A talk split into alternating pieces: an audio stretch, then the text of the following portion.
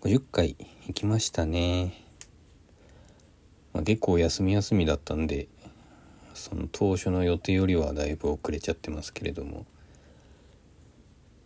一応続いてこれました。うーん。今ちょっと考えてるのは100回まで行ったらやめようかなって思ったりしています。まあやめるというか毎日はやらない。気が向いた時にやる。それって意味あるのかな？まあもともとこう習慣づけこの後にポッドキャストの、えー、収録の準備したりまた他の勉強をしたりっていうののきっかけとしてこの収録を始めてるのでまあ100回までやればそれが習慣づくかなという期待を持っています。